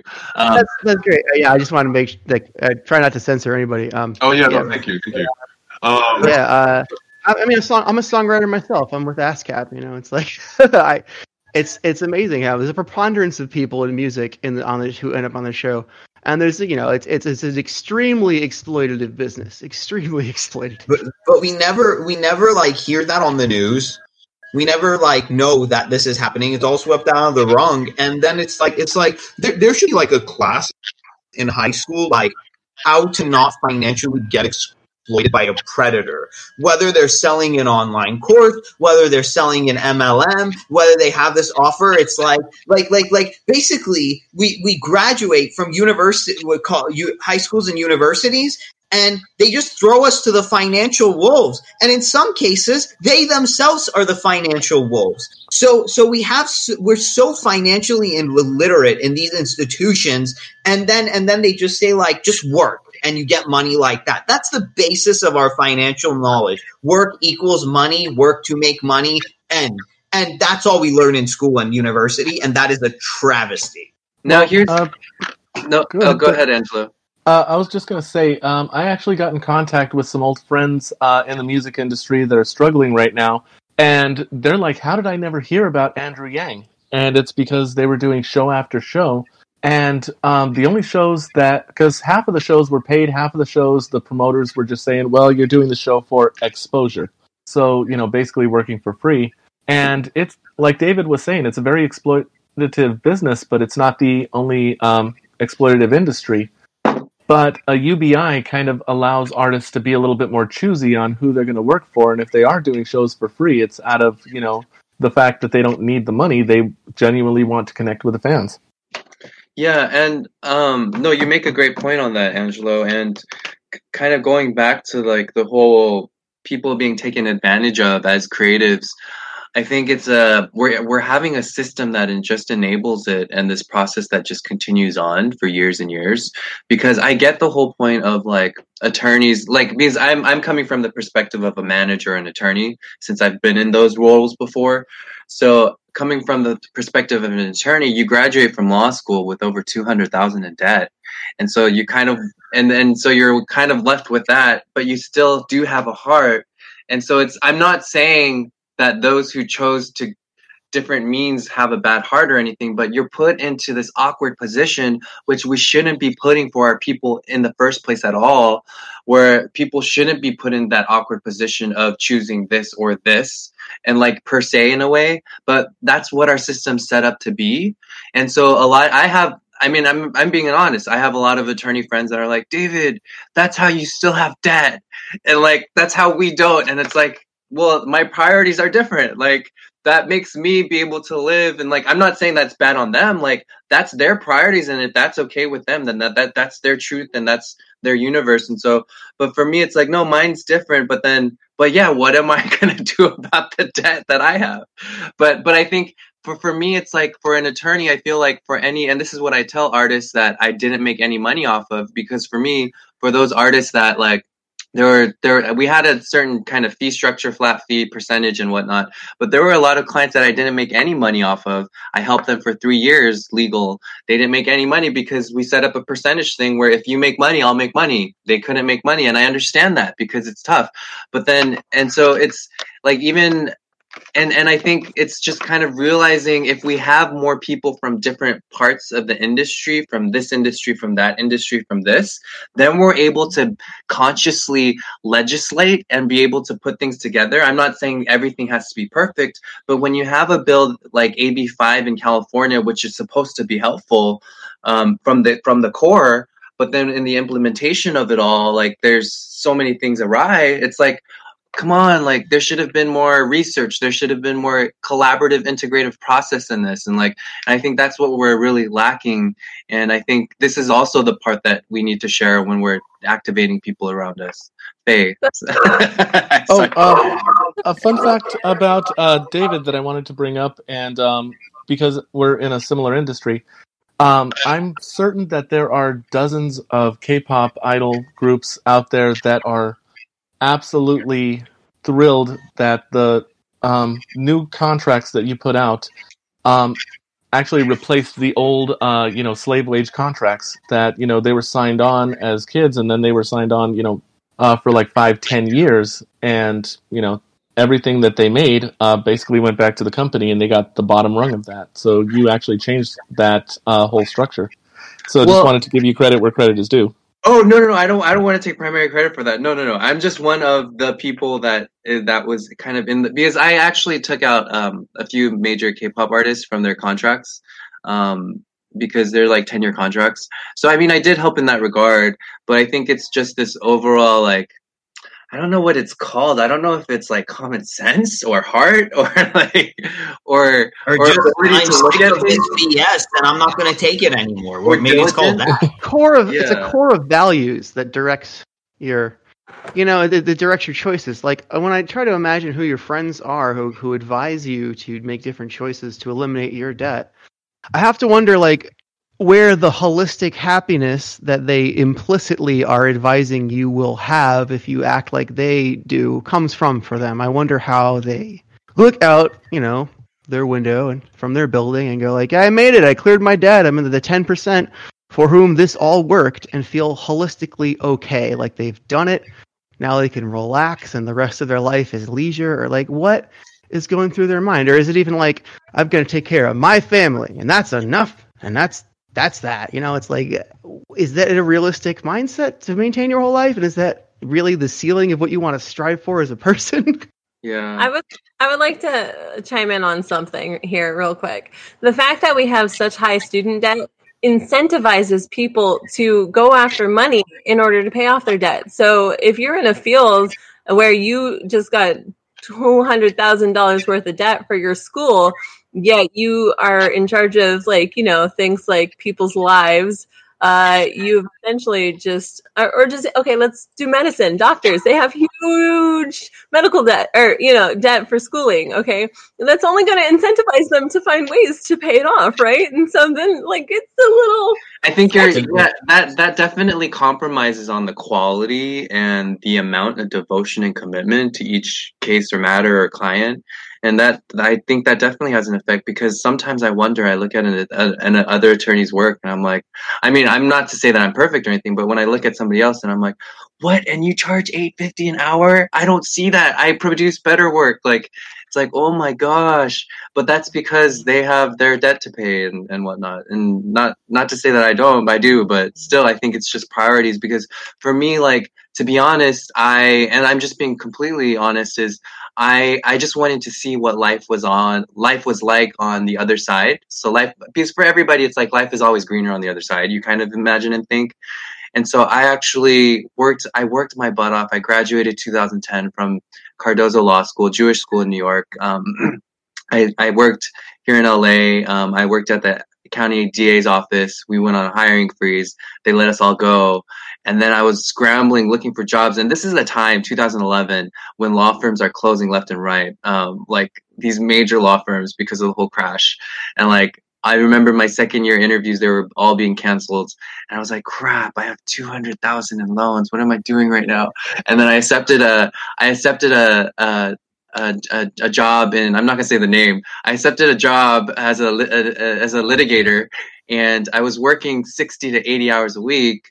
Um, and I was paid two thousand dollars a month on independent contractor status, and so with no benefits. And I was like, oh my gosh, what has my life come to? I'm like being paid two thousand when you take out the money, that's like fourteen hundred, and like, and then rent is basically equates that and then i'm going to like these meetings or whatnot and and people are wondering why is david always struggling? Like not not struggling but why why isn't he the one who's paying or taking care of the tab? Because he's the attorney in the group. And it's like nah guys like attorneys are like some of us i mean it's dependent on what choices you make but no some of us are written because this is how this is what we were given and this is and so kind of through that i've navigated through my years from 2010 up until now having then worked for different people for free. I had to work for free for a long time for different people. Um, and then I worked my way up uh, to the point where I really worked my ass. I worked my ass off. And like in October 2014, I set up the HollywoodLawyer.com. It's still there, the Hollywood Lawyer. And um, I sold it last year because there was I just wanted to see what life was like on on the other side, and so I applied, and it was just everything happened so fast. I applied for a director of uh, music business affairs position at Sony Pictures, and within three weeks, I had like ten interviews, and after three weeks, I got a job offer, and I remember hearing the job offer, thinking it was an interview, but I was just being called in to be surprised, and I I cried, and I was like, "Oh my gosh, this is amazing!"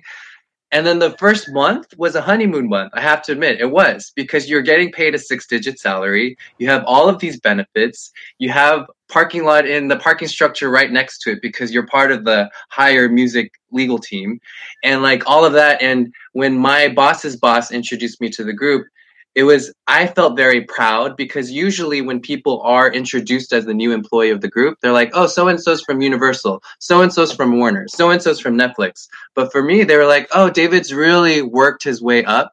He's really built his own practice. He sold it and he's really like been diligent in that. And for me that was it was more like i don't know why i needed to receive that as validation looking back as hindsight. I could just acknowledge that myself and say good job. But for me it was just kind of the first month was good, but then the second month, the third month, the fourth month, I realized that I was dying emotionally. Where it was like, oh my gosh, because I'm sp- I'm spending all my life there, all my time there. Um, I'm not going to talk about the environment that I was in, but I spent all my life there, and I was just thinking, wow, I'm kind of emotionally dying right now, and I was looking for something else um, in that because it wasn't. There was none of the. Basically, my life had just become just me and the papers before me um, and the contracts before me. While prior, I was engaged in each person's individual lives, talking about like, oh yeah, yeah, no, I can wait. You you need to go take care of uh, your other jobs right now and finish those Uber rides that you have to finish, and then we'll talk about your EP album after. And then like I was engaged and personally engaged, helping and bringing meaningful change, and then. And then and then to suddenly just be another minion in a I mean, I'm not to, it's not to say that that's bad because I mean, I enjoy content, but for me, that's, I think, for me, kind of being on the ground level up, doing, making change in the direct policy making, working directly with the community is something that really activates me. And so when I actually saw, I don't know if you guys saw the reboot of Party of Five, but um, there's a reboot of Party of Five on TV, and I was watching episode one and two, and the parents are being separated from their children because they're being deported, and I was crying, and I was like, "Oh my!" Because it's a Sony TV show, and so that's the only reason. Because I watched so much because of the music cues and the legal stuff I needed to do, but I was watching that, I was crying. I was like, "Oh my gosh, yes, we're tearing up, we're separating so many families. There's so many people separated right now," and so that's that month I turned in my three week notice and I'm an immigration attorney right now and I go to court and I defend people in court. I try to extend their stay. I seek relief for them. Um, if not, and then also try to get them a work permit. And so that's what I'm doing right now. And then COVID 19 happened. And then it's it was like, all right, guys, we're we're laying you off temporarily because all the immigration courts are now closed, which makes sense. But um, I mean, I think there's some talk about uh, taking it all back to video conferencing again, which is fine, which will work out great. But I think in that sense, it's like what for those watching or those in this conversation, I think all of us can attest to like life isn't here for us to just slut through and like just to make it and like just to kind of survive at the end and say, "Oh, I did it, guys!" Like we're not. Life isn't there for us to be on our best deathbed and be like, "Oh, I made it, guys." All right, good luck, guys. I'm gonna go live. And then it's like, no, that's not what life is. Yeah, well, well, if you think about how much mental bandwidth all this is taking from you, if somebody yeah. pushes your head underwater, the only thing you can think about is air. So this is this is what's happening with us in money. It's like breathe, breathe. No, no, no, no, no. I just don't want my thoughts on breathing. I want my thoughts on living. Hello. So yeah. if these if these apartments and these houses and these mortgages have rent control, why don't universities have price control? I don't understand. Like, what? Why don't we tie how much the university charges to how well the graduates are doing once they leave? I mean, we tie so much else to that. We, we, we, we, we talk about how young, you know, you're supposed to like work hard for young people, but what about people who are providing the service? If, if, if they're providing the service and then people who graduate are constantly struggling throughout their lives, maybe their service isn't that great and maybe they shouldn't be charging as much as they do. Just Right. a thought. Right. But the thing too, though, is we need to look at what's inevitable in the human life, right? It's inevitable you're going to have to go to the bathroom, right? It's inevitable you might need to wash up. It's inevitable you're going to need somewhere to put your head under that it, saves you from the weather, right? But it's Mhm. inevitable you need a credit card in today's society and an ID, and it's inevitable Mhm. for a lot of things. And people are just being predatory on the things that are inevitable. And I understand it's a great income stream, but uh, that's not where we should be like attacking, right? And so we should provide these as a, a global service if it's inevitable, right? Or at least like a baseline that isn't like horrible. And once you have the floor, then sure, you want a better place or a better thing, that's great. But um, the free stuff that exists ain't that great either though you know you, you could qualify for a free phone i've got to use one because uh, i actually applied in la for some um, benefits and stuff and i ended up one of my friends gave me a free phone and that phone made me want to throw it it wasn't good quality it died quickly the wi-fi was horrendous and um and like it, for most people who are homeless or nomadic uh like they're discriminated against because there's signs that say, uh, you know, you must purchase something. That's that's a sign of discrimination, guys. you know, because they don't have the money, so it's like, no, you can't be here. But they're kicked out of their shelters during the day, so they have to find somewhere. And some of these people are disabled; they need to sit. They're old or like sick or whatever it be, and and we're just like not helping them, even though we think we're helping. We need quality, not quantity. like really.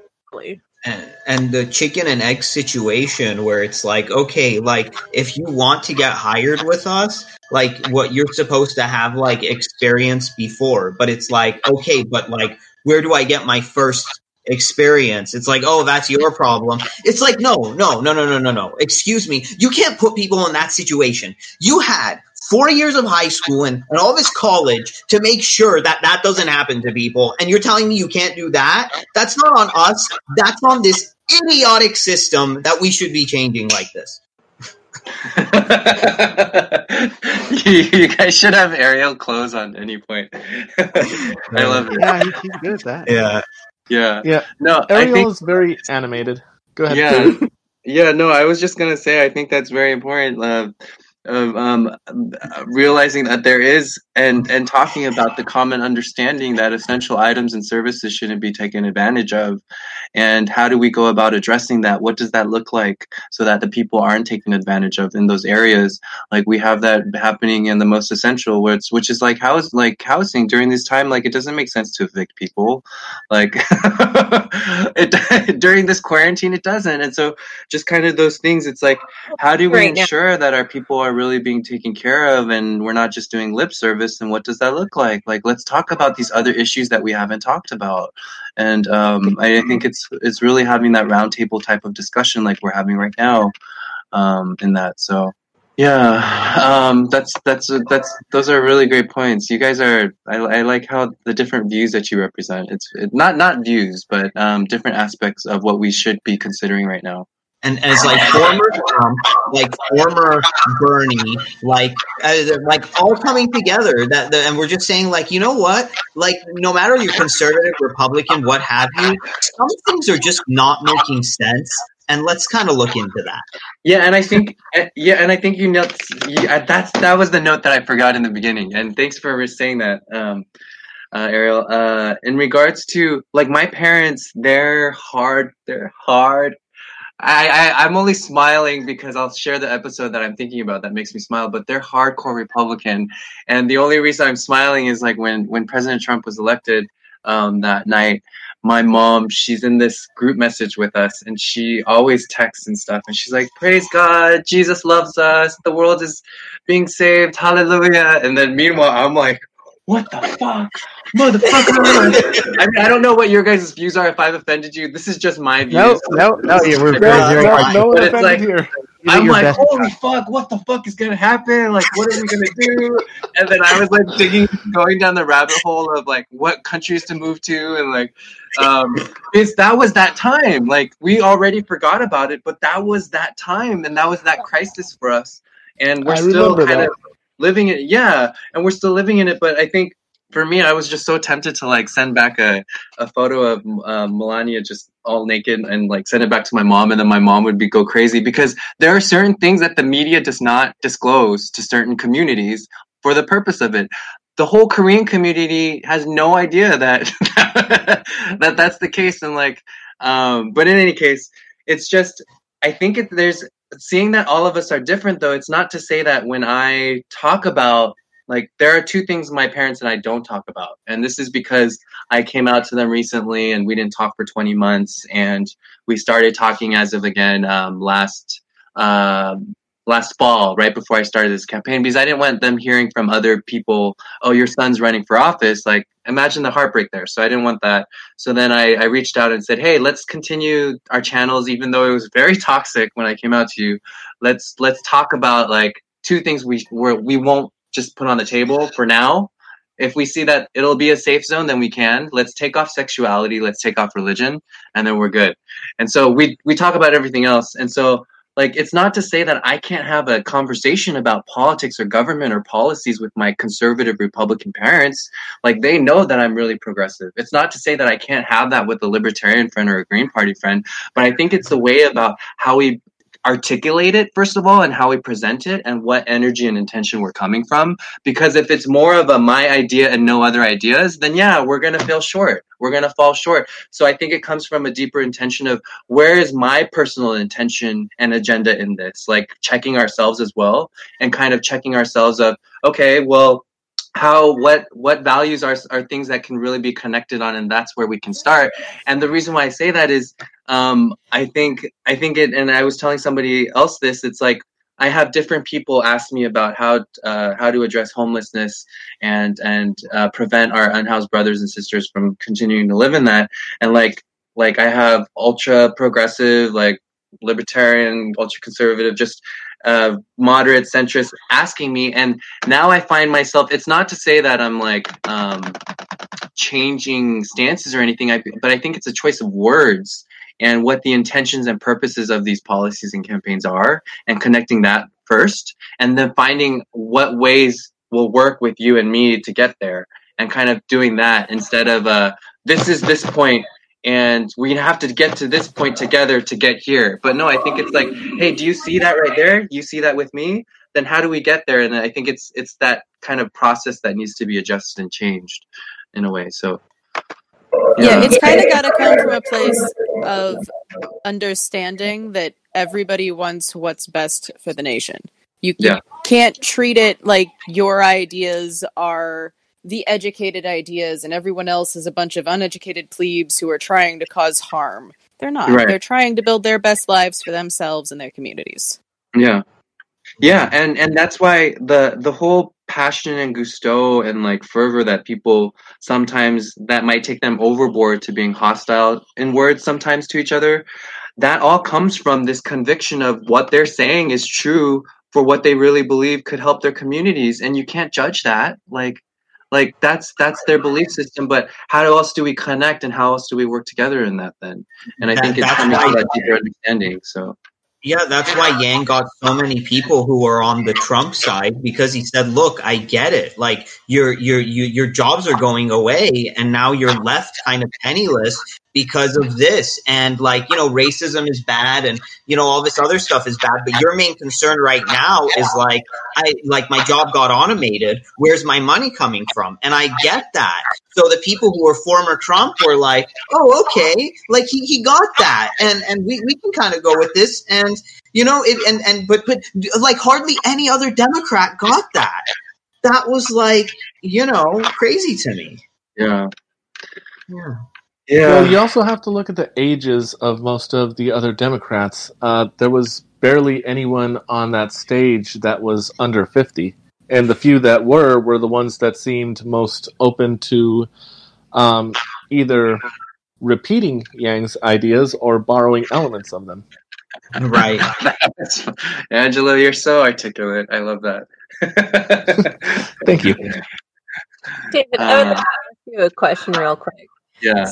When I was hanging out with uh, the Yang Gang in Iowa, I was talking to someone who's also Asian, and they were mentioning how, uh, like, being in politics as an Asian was actually kind of shamed. Is this something you experience or understand, or is this like news? Like, is this I don't know, but culturally for Asians in politics? I don't know if it's shamed. I I don't think it's like purposely like shameful or anything like that. But I think it's more of like this kind of they look at you with eyes of like, oh, you're like a hopeless romantic, David. You want to make change, but it's not going to happen. Oh, he's immature she's immature. Like, oh, like it's that type of profession that people look at. Um, I think. But then for my parents, I think because they're like they were pastors in their in their own belief systems, like they encouraged um, me to do whatever I wanted in that sense. And so, um, but then I do remember times where when I would go out from under my parents' wings and I would like be talking with an uncle, like my my dad's sister's husband or my dad's brother or whoever, or with other people. They would always say in the first conversation, like when you're asking a kid or a teenager, an adult's first question is usually, or I guess when I was growing up, the question was usually, "What do you want to be when you grow up?" And like I would always say like I want to go help people. And they're like they like laugh and they're like what do you mean? I'm like I don't know. I want to help people. And then and then they would just and like kind of I think I think it's that. It's not a shameful thing but it's more like a oh they're not growing up. They actually need to make money. This kid doesn't realize that the whole purpose of having a job is to make money to make lots of money to have a house to have your kids go to private school to do all of that or whatever it might be but I think that's probably might be the mentality, or it could be some other mentality. But I think it's more the mentality of politics for them. Doesn't they haven't seen, and now I'm generalizing and speaking for them. Um, so I'm not. Oh, but I'm- one segment of the community could be eh, politics hasn't done much for us, so like why be involved in it? Or we're we're not that marginalized. Or as long as we stay quiet, it'll be okay. Or I mean, there could be de- different views to that. But I think the general consensus is there is some sort of degree of yeah, you're a hopeless romantic aspect in that with politics. Because I mean, but then given the plus side of it, I do have people that are very supportive of it. Oh, so, like for instance, like entertainment clients or people that I know in the Asian American community, I have a small minority coming out strongly saying, "David, I support you. Let me know how I can help." But a vast majority of the Asian American community entertainment clientele that I know, they're just like, "Oh, okay, David's doing his thing." Like they're very disinterested, and I'm, I'm Oh, and I'm like, gosh. I'm not being like all bitter and sour about it, but I'm just being real face that you brought it up. Like the Asian American entertainment community like is super silent. Like I don't know how silent they are right now. Like I am running in Los Angeles, the fucking entertainment capital of the world. I am part of their community. I was helping the Asian American legal community. Like I was giving free legal like it's just but then when it comes to politics, it's more, oh, good job, David. Good luck. And I love that. Oh, that- yeah, that gives, us- yeah. that gives us emotional outbursts of support. But there are times where that only goes to a certain extent, where your where your words don't really match your action or energy in that sense. And so I do feel like that is something we can work on. And for for for Asi- the the Asian American community in general, like I honestly have to admit that. But there, Yeah, have, there David. have been there have been huge improvements. Yeah, right, Uh. David, I it's- can it's actually the offer some same perspective on that. it, it- I just want to say really quick, it's the same thing with Persians. Uh, like my family came here from Iran, and and it's always like political hobbyism. Like, oh, I I think like this Republican or this Democrat, but it's not getting involved. It's just having an opinion, never getting involved, and just going to the biz, just talking about business. And then how it relates with business, and it's like this hobbyist thing. It's like saying, "Oh, I support this guy," and and and this, but it's never like directly getting involved with like my Persian community too. So I just want to put that out there. Yeah. As a uh, Chinese and Japanese American, I can actually speak a little bit on this subject. Um, part of the reason why it's sort of um, soft support rather than full on hard support is there's actually a fear of drawing uh, negative attention to the community or making it um, putting the community at risk of more scrutiny and that's what they're afraid of is you know the, the community gets more scrutinized and thrown into a political sort of um, box and then that starts to close doors for them that's what a lot of the fear is at least on the ground level Hmm. Right. I mean, I think I yeah. I'm gonna get so much. I I could get fired for this, but for but for I'm I'm speaking for certain portions of the Korean community. I'm not talking about the Asian community, but certain portions of the Korean community, having grown up in that, there's this certain air of putting on a face and saving face, and and and always trying to be judged properly and positively in all aspects and in all ways.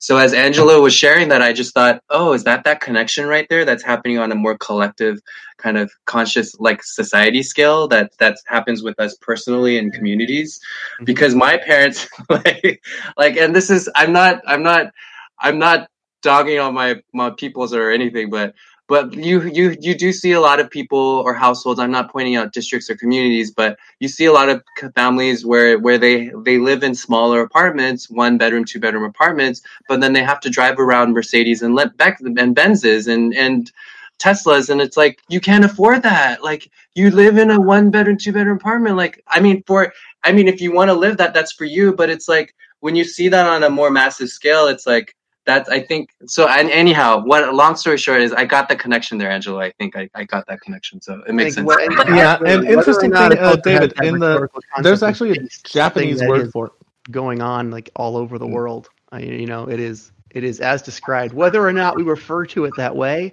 it is I think a worldwide problem at this moment in time. Uh, so go go on, Angela. Okay, I was just going to tell uh, David what you just described. There's actually a Japanese word for it, and it's a cultural thing. It's called tatemae, which is Mm. your public face. Uh, Mm. You have tatemae and you have honne, which is um, your public face versus what you really feel and express. Okay. So I think I think Oh. that's probably also an element then because I mean I'm not saying that people don't show up because they do show up and they'll show up when like let's say I mean when when Andrew keeps on doing good stuff or when I do some sort of milestone that's achievable then they'll come out and show support because they'll be comfortable to go ahead and show support. And so I, I get that as well, but I think um, that's just something to just be aware of and just to to see how we can still activate people and and to kind of draw the bigger picture for people that it's really about uh really about each of us putting a voice because that's actually how we help each other so Yeah, it's it's Yeah, absolutely. like Andrew said. Like like my my parents would always tell other people that I was still a lawyer. Like why was that? Like the public face, right? It's Yeah. like it's like the. Like, like, like, yeah. Sometimes, sometimes my mother does that too. She's like, if, if they ask me about you, what should I tell them that you're doing? That's cool. That's like awesome. And I'm like, oh my god. yeah i remember them I'm- being tell them I'm doing nothing. I'm yeah no i remember being Yeah. for stan for stanford i remember being deferred deferred deferred and then rejected. And then my parents went around telling people that i was waitlisted and i was like no i wasn't waitlisted. And i was like what the heck? And so i get it like and so kind of like this whole like we don't want to be under scrutiny or attack for any other reason that's unrelated to us so they they kind of do want to keep on the little radar i, I get that for some people Yeah, yeah, yeah. And and and the, but the thing is, is like people care about their other people's perception of them more than they care about their own happiness. Like Yeah. pe- people, people who may be miserable and thing when they go out in public, they want to be like, but people should think that I'm not this, so I'm going to put on this. You know, I, you know, I don't to know. what end? To, to what end do we Right. do this? I do not Yeah. understand. Well, Yeah. the thing is, uh, it's perception because uh, you want to be, and people in the business world are guilty of doing this too. Uh, you always want to be uh, perceived as more successful than you are because that's how you open doors. Um, for example, and Andrew uh, Yang even talked about this on the um, campaign trail. Said, you know, as an entrepreneur, when people tell ask you how's the business doing, you have to say, "Oh, it's doing great." You know, when realistically on the back end, it's crumbling, and you're basically just trying to keep it from sinking. yeah So, uh, you know what you made me think of? that was a good example yeah go ahead babe Uh, okay, so um, I've been doing a lot of like enlightenment work in my life, and one of the things is we're not in alignment with truth, right? So we never look at the facts. and how we feel about the facts of the truth. And then we never do anything with how we feel about the facts of the truth, right? And so we don't actually, um, someone uh, is crying, right? You, and you see them crying, you have given a signal to the world that I need help, right? And so someone can take corrective action with actual like oh this is the reality of it i will be here for you and i can you know help you out but if you pretend that you're not sad and you're putting on a, a, a happy face nobody's going to come to help you right so if you're not authentic to the truth then the problem becomes uh, you're you're not getting the right help because you're sending the wrong signals right Yeah. saving face doesn't help anybody Yeah. An invitation to mental illness too, to compartmentalize but- your, but I- your, your psyche like, that, your in- in emotions. this, like like super competitive kind of like society that we built that that like you you you always see the next guru go out there and say like I built a successful business and then he has like a crowd of people going like yeah I'll make lots of money and like we've just proliferated that so much that it's become like a cult like like a brainwave it's it's crazy That's true. That's that's that's that's so true too. That's so true too. No, because there's this whole kind of movement towards getting yourself better, but then in that it's like you're it's ironically the opposite as well. But yes, I get Right. that. Yeah. Okay. yeah And I would say one of the interesting things, borrowing another quote from Andrew Yang, is we need a society where we decouple human value from financial value. You know, where everyone is judged by the type of job that you do. And I noticed Yes. this um, in a Yang Hang that I hosted recently, uh, where we were talking, and um, I accidentally uh, dropped out for a second. And when I came back, um, everyone who didn't have the moderator in the room for a moment were like, oh, okay, what did we talk about? Well, uh, what do you do for a living? And that was like the first default question that they went to. So that shows our society has such a strong connection to what is your profession? What, you know, that kind of is how we measure each other is what is your profession? What do you do rather than, you know, what interests do you have? What hobbies do you have? So the the question seemed almost like pre-programmed in us. It's just the first thing you ask if you are in an awkward situation. It's like, oh, what do you do for a living? I, I have i have what do you do for a living please reply response I I actually had a conversation with somebody uh, really uh, related to this. Um, so this particular person has a lot of um, mental health issues, right? Like a significant uh, a significant amount to, that it, it paralyzes them to some capacity.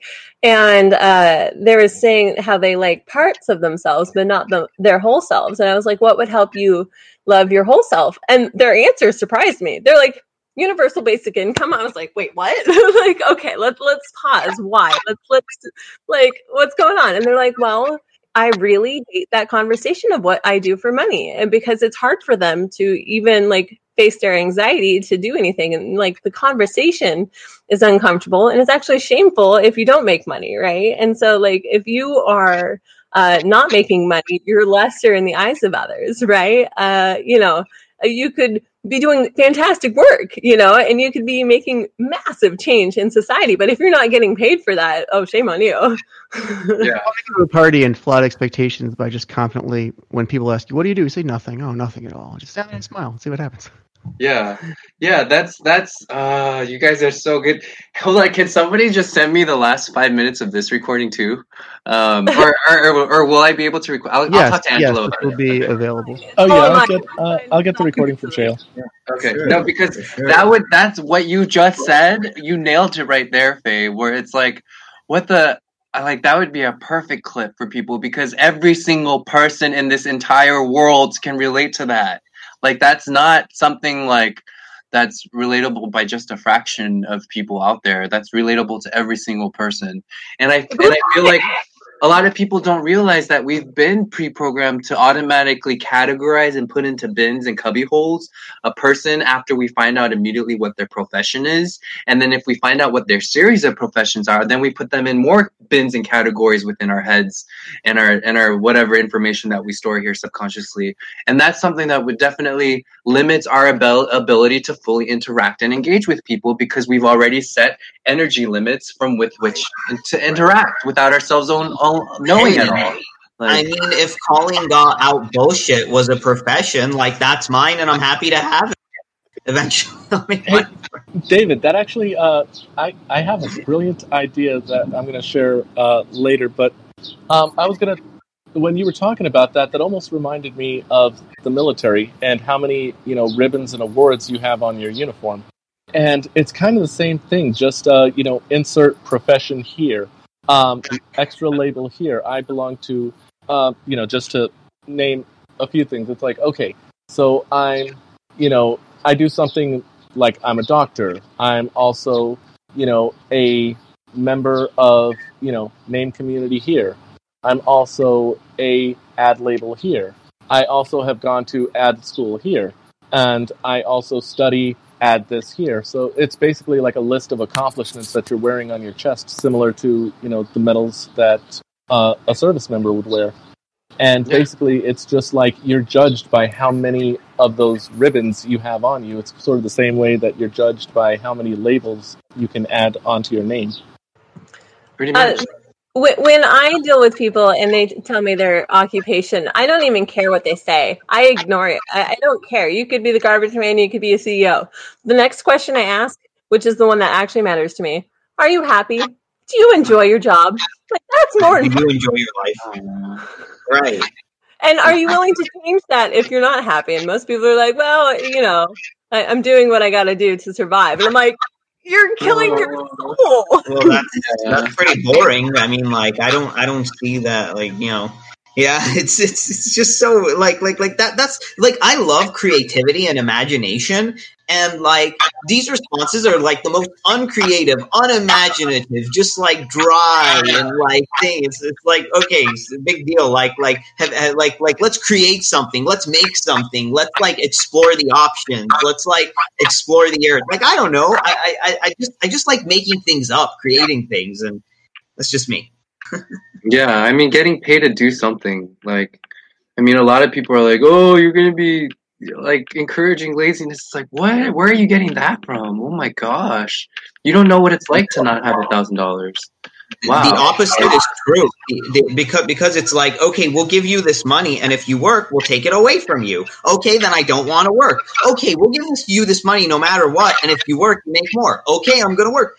Hello. Uh, to Yeah. quote um, one of my favorite uh, entrepreneurs, Dan Lok, he said, "Being broke is more expensive than having money." Yeah, it is. Uh, Yeah. Okay.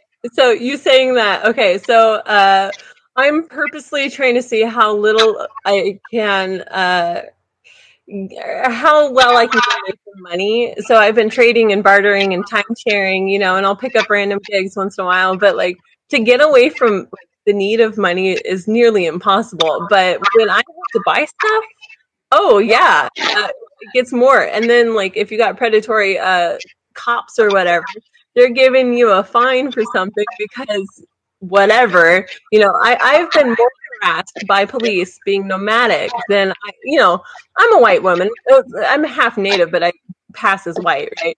And and so like I get treated with some uh forgiveness comparatively to other nomads because I also keep clean. I blend in, right? But uh like for other people, they, they're targeted more simply because oh, this person uh once you have a criminal record, you're instantly targeted more. Even if it was for protesting on the state's, you know, capital for something that really matters, you know, but you got to check that box when you're even signing up for work, right? That there, there's an issue with this. But you, you targeted because you already got the thing. I met one Yeah. guy, and he had a clean record when I met him. Uh, he got put in jail once. He's uh, Hispanic, and uh, next thing I know, he had been in, in and out of jail consistently after that because he was more targeted after that. I'm like, what? And he didn't Yeah. make any money anyway. Yeah. This? Oh, sorry. Sorry. um, yeah, no, you're you're so right about that. I think um, we don't realize. I think yeah, people that are that don't have money, like when you put it relatively speaking, their their lives are more costly and expensive right now than those who do have money. Um, and there's something there's everything wrong with that. Um, not to end on a on a down note, but um, and that's and that's what I think realizing that that we can all change and like I'm I'm so glad that you guys are like talking and having these discussions and conversations again. Um, I'm so glad that you're entering the government. So. Yeah. And And I, I told I told my boyfriend I was like, babe, this is my max. If I am not out here, you pull me out, okay? Because I'm not I'm never going over the the ten year I said ten years is the max max. I'm never going over that. I'm gonna get in and then get out. And then he was like, What are you gonna do after? I was like, I don't know, we'll think about that after. but You retire to an island. Yeah. no, no, no. But I mean, we'll probably do something. It'll probably be something arts related because I'm always about the creativity part and expression of it. But but for but for me, it was just like for more of that to flourish and for more of that for us to, us to enjoy, certain measures have to take place, like where we can actually allow our artists and creatives to go ahead and create. And so, from the way I see it, like I'm ha- helping out this girl. Her name is Elanese. E L A N E S E.